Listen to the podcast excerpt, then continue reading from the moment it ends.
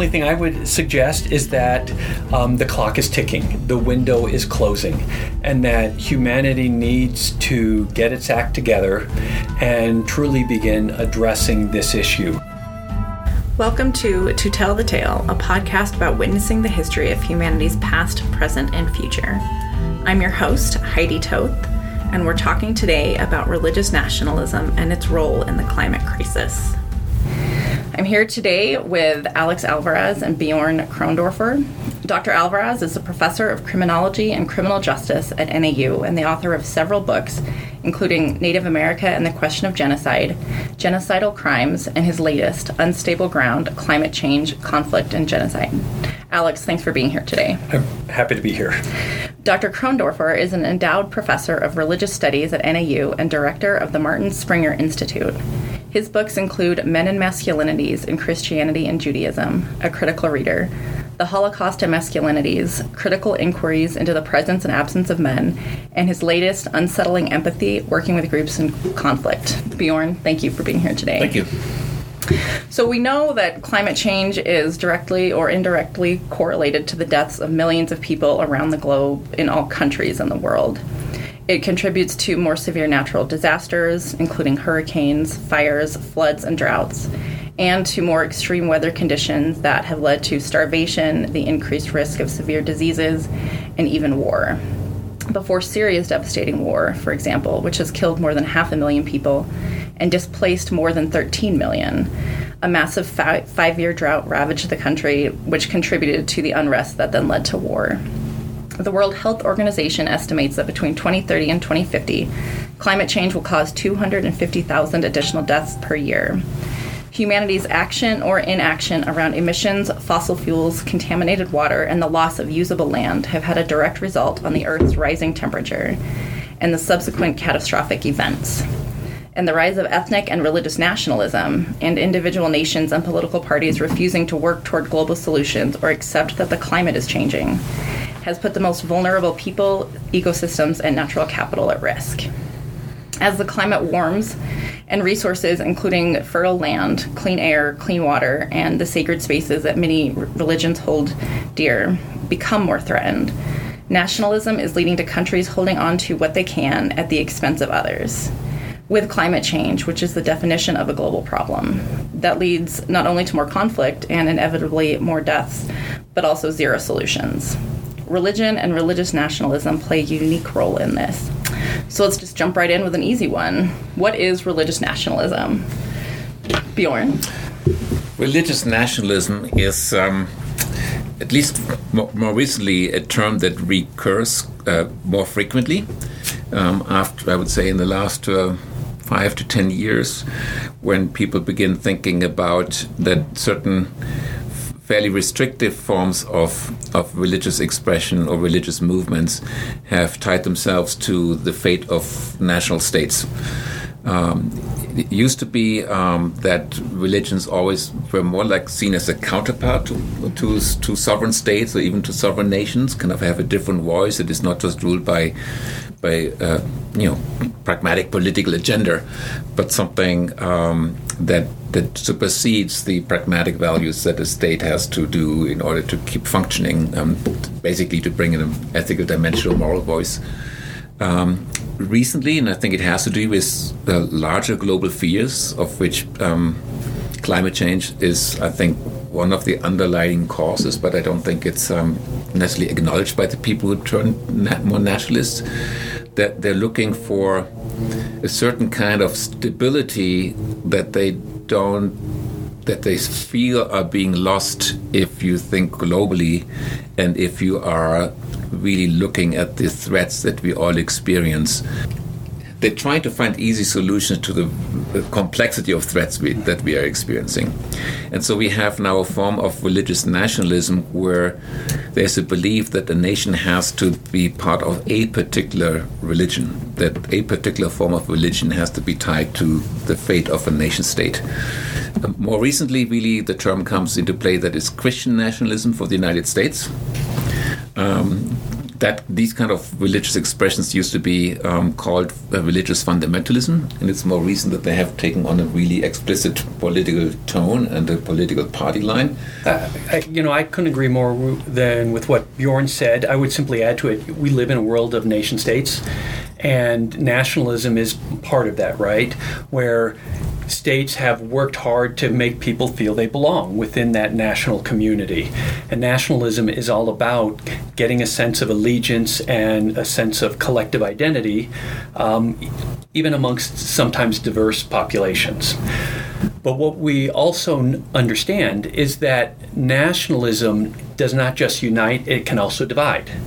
Right? It is the idea that um, we highlight or we um, identify those who belong in part against those who don't belong.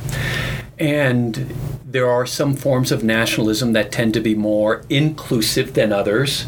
Um, and what we do know about religious nationalism is that it sometimes has tended to be much more exclusionary, right? It very narrowly defines who belongs to the national community and who does not. And what we know is that exclusionary forms of nationalism often um, amplify the risk of various kinds of persecution or violence between different groups.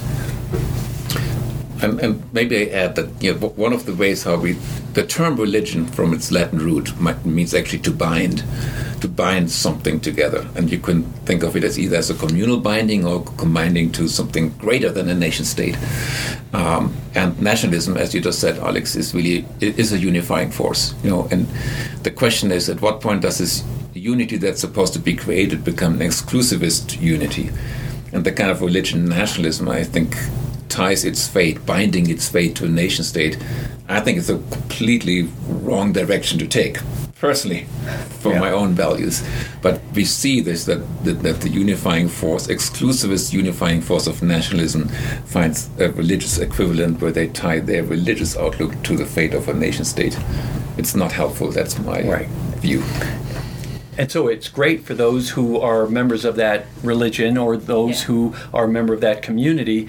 But if you are defined as not belonging, you're an outsider, right? And what we see is, you know, nationalism is a positive and a negative, I think, as Bjorn just highlighted. So we are seeing the effects of climate change all around us. We have seen in the last couple of years terrible fires in Australia and in the Amazon. Fire season in California is year round, and every fire is worse than the last one. We see flooding and droughts throughout the world, which leads to food shortages, leading to starvation as our land becomes less fertile, and crops are at greater risk from those same natural disasters. But there are more serious adverse effects that we may see coming up, as dire as these already are. And these are part of your book, Alex Unstable Ground, which connects climate change and its strain on the world resources to violence, war, and genocide. Can you tell us about the thesis of Unstable Ground? Sure. So, Unstable Ground was in many ways the um, outcome of my own growing awareness of these things that are happening around us. As someone who lives here in the American Southwest, who enjoys um, getting outside, you know, I increasingly came to be aware and, and concerned about the changes occurring all around me in terms of climate. And professionally as someone who uh, studies violence, the origins of violence, the nature of violence, especially collective violence, um, it was, I think, inevitable that I began putting those together because I began realizing that most of the attention I had seen around climate change was about its effects on the natural world, on polar bears in the Arctic, on sea level rise, these kind of things. And I began realizing, however, that humanity, as much as we like to think we are, we are not separate from nature. We live within the natural world, and that these changes are increasingly affecting human communities. And so, in Unstable Ground, I began looking at the ways in which climate change has historically impacted societies, going back to the earliest civilizations how climate change has actually been connected with ongoing contemporary tensions and conflict and violence. Uh, you use the example of Syria um, uh, just um, a few years ago with the drought and how that basically devastated agriculture and um, farms throughout northern Syria, in particular, led to a lot of people losing their livelihoods, people who became very unhappy with the government, and contributed to a lot of political and social unrest. Um, we can also look at the Darfur and the genocide that began there in 2003 that was in many ways linked with increased desertification and the need for access to arable land and water. And so I began looking at those kind of examples and then applying it to potential ongoing situations um, that we are increasingly seeing um, uh, in the world around us. And so, whether direct or indirect, my argument is that climate change will increasingly pose challenges and stresses to nations around the world and the ability of different communities, regions, and nations to successfully cope, adapt, ameliorate um, will vary hugely. And that poses real risks for the development of various kinds of communal, ethnic, religious, political kinds of conflict over increasingly scarce resources, either protecting what you have or acquiring ones you need. One of the single biggest consequences um, that we will see is population displacement, with millions and millions of people around the world on the move because of both the direct consequences of climate change. Think of sea level rise and flooding and people being forced out, but also indirect, right? States weakening because they're unable to meet the challenges, the rise of various kinds of conflict, and then people fleeing violence and conflict or a lack of opportunity um, in search of what they need. These displaced populations are incredibly vulnerable groups um, to things like scapegoating, persecution, especially if there are religious or ethnic or other kinds of differences that separate them from the populations of the host nations. Think about Bangladesh, for example, and India, where there's a history of religious conflict going back many, many decades. And the consequences of climate change for that portion of the world um, absolutely point to massive dislocation with so many people from countries like Bangladesh trying to flee across international borders um, for security and opportunity. And so the question is how will they be met? How will they be um, perceived in countries that will also be struggling to cope and deal with all of these challenges? Will they be welcomed? Or will they be seen as a drain, as a threat, as outsiders coming to take what we have? We know that all of the world is experiencing effects from climate change, but it's not uh, every country is not experiencing them equally and they're not experiencing them proportionally. Particularly, the West has not experienced as severe effects from climate change. In an article in Science in 2014, Partha Dasgupta and Veerabhadran Ramanathan lay out some pretty stark numbers. 1 billion people of the world's 7.3 billion are responsible for 50% of the greenhouse gases released. The next 3 billion are responsible for 45%.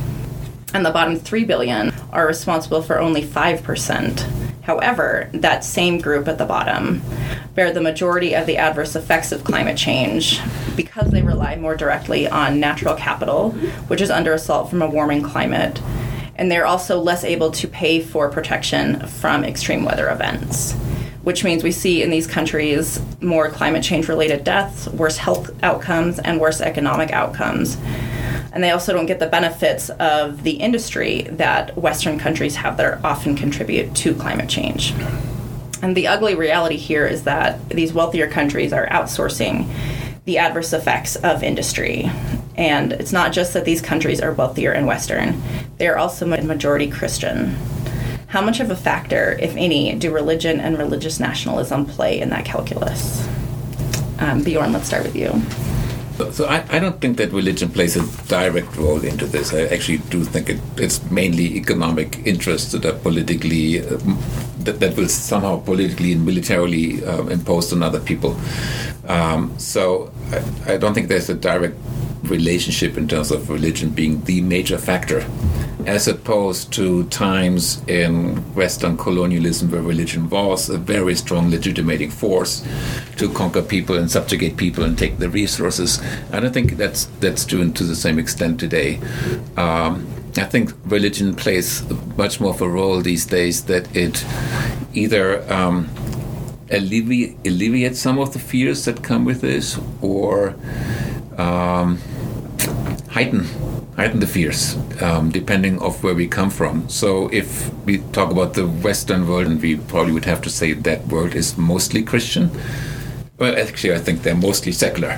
But within religious views, they would be mostly Christian. We can talk about Christianity here. And um, I think generally they fall into the categories of whether religion becomes an additional kind of ideology that doesn't care much about the events because what they expect is an is an apocalyptic outcome anyway.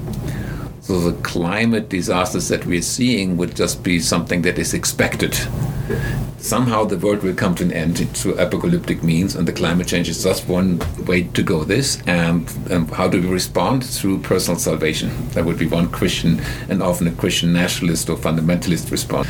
Um, of course, the other part of Christianity that's much more activist and socially conscious, they would think that it's social engagement that, that we need, and they would think of terms like stewardship of nature rather than nature telling us that this world is coming to an end. It's like it's our task um, to keep keep the natural order, the divinely willed natural order, um, in good shape.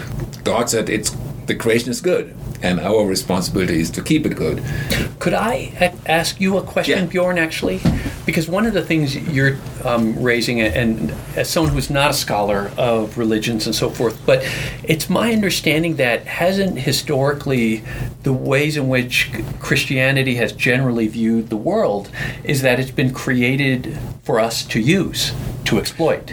And in some ways, the, the lifestyles we lead are are seen as being um, a manifestation of God's, you know, um, love for us, and and so the the natural world is has been created. The bounty is there for us to use, and to harvest the resources. It, it, would you say is that still an, a, a a view that is pretty common? It, I think I would say there's three things. One is the one it's personal salvation that helps you. The other one is like okay, we are here on this earth and we have to have to we have to do something with the nat- natural goods that God gave us, and according to biblical story, is principally good. You know, there's nothing wrong with nature. And then we have the two branches. One is it's a stewardship model. We, we, we are responsible to nature as we extract from it. We're also responsible for it. And the other one is exactly what to use. It's there for us to use. Right. And and and that dovetails very much then with kind of the capitalist idea that is also very much based in Calvinist history um, that we can exploit it to the, to the extent as we want to, and there's nothing wrong with that right. either. And frankly, this this is where religions, religious views and people with different religious ethics really differ. Right. But but it does bring up this issue you raised in your question that strikes me as one of the most profound ironies of this current situation is that those who are the least responsible for climate change are those who are bearing the brunt of it and who will um, face the consequences without the resources to ameliorate it that the industrialized nations of the world have in order to help cope and adapt, but those resources are present because of these historic patterns of exploitation and colonialization. So it, it's it's this horrible, horrible irony, which to me strikes me in terms of helping and addressing this globally. Not only is it a practical need that we need to deal with this collectively, right? But it strikes me there's also a moral dimension to that as well. religious nationalism presents a second challenge to foreign policymakers getting nationalists to the table for a productive conversation. Mark Juergensmeyer, who is one of the foremost experts on nationalism, has said that ethno religious national movements often reject the intervention of outsiders, as well as the ideologies of outsiders. So they're less likely to collaborate with, out- with outsiders or compromise they're less willing to consider multilateral solutions or innovative approaches to global problems, and we've we know that climate change cannot be solved except on a global basis. So, why are religious nationalists and nationalism generally less likely to come to the table? And what does that mean for the future of climate change action since we need solutions pretty immediately to, to make a difference? Alex, should start with sure. you? Sure. Um, you know, I'm not sure that there's a simple answer to that or a single answer to that, but what comes to mind immediately is that it's about power. And that, you know, in recent years, for example, we have seen a rise of um, more authoritarian forms of government, right? A real uh, decrease in uh, democracies around the world.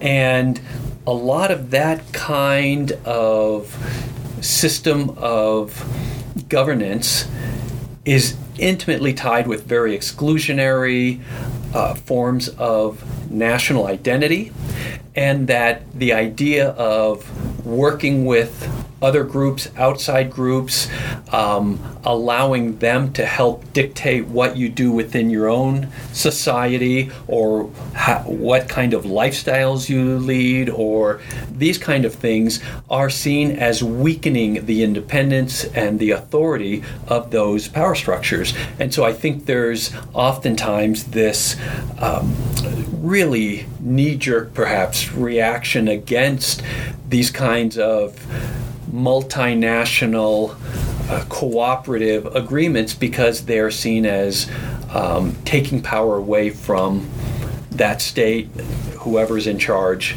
and giving it away to other groups. Bjorn? I mean, I, I wish there would be um, much a much broader religious coalition that really understands itself as global to address the threat of climate change. Um, I don't think it exists. I mean, there's small pockets here and there, but it doesn't really exist, and, and that probably has to do um, just with the fact that the religions have been split up there. Um, where we have ecumenical cooperation, meaning cooperation between different churches or different religions, it is often really wrong, around, around the wrong reasons. Um, there's a lot of cooperation between religious nationalists or religious fundamentalists here in the United States with religious fundamentalists in the Orthodox Church in, in Russia and former Russian um, countries. But climate change is not an agenda. It's LGBTQ rights that should be taken away, and, uh, and Bible studies in, should be inserted, and marriage needs to be an anti-abortion. I mean, they, they, they focus on things that have a lot of energy is put in ecumenical relations for for things that have nothing to do with climate change. And at the same time, some religious nationalists even deny that climate change exists, and I think fossil fuel is nothing wrong with this, and so on and so forth. So there is very little consensus worldwide on the religious communities or, or attempts to bring different religions together on this issue. That's sad um, and and dangerous and dangerous. And the religious nationalism that you're talking about is is it justifies, so to speak, why you're the person who you are in that nation state with a particular religion um, is eligible to preferential treatment over against other people. Any final thoughts? You, um, the only thing I would suggest is that um, the clock is ticking, the window is closing, and that humanity needs to get its act together and truly begin addressing this issue. Um, we talk about climate change as a crisis, but in some ways I think that's misleading because that suggests a short term kind situation. But what we are seeing is um, something much bigger than that, and that we truly need to begin moving and using all the tools at our disposal individually, collectively, um, within all the different communities and institutions that we belong to begin addressing this. Um, because if we don't, the uh, the outlook truly will be uh, apocalyptic. Yeah, and my fear is as as the tension increases, we actually revert back to smaller units of, of like-minded people who will then fight one way or the other against other people or less fortunate people. It's usually fear doesn't open us up to embrace everyone, which is, should be the response Right. and the more productive response. But usually it's the reverse effect that Yeah. we retreat to to smaller and smaller groups of similar identities, and that we then seem to um, feel like we have a commitment then to this small group of people, whereas everyone else needs to stay across the border or across wherever. you know, there are things that I think provide hope. I, I think about this young Swedish activist, Greta Thunberg, right, mm-hmm. who most of us probably have seen the picture of her when she started off, I think it was like 2016, and she's standing alone with her sign in front of the Swedish parliament building. And then just what was it, a year and a half ago, two years ago, you had the climate strike, and I think it was somewhere like 8 million young people around the world participated in it that's there's hope there. Well, thank you both for being here today and for talking with me about this, Dr. Alex Alvarez and Dr. Bjorn Krondorfer. Thank you. Great, thank you.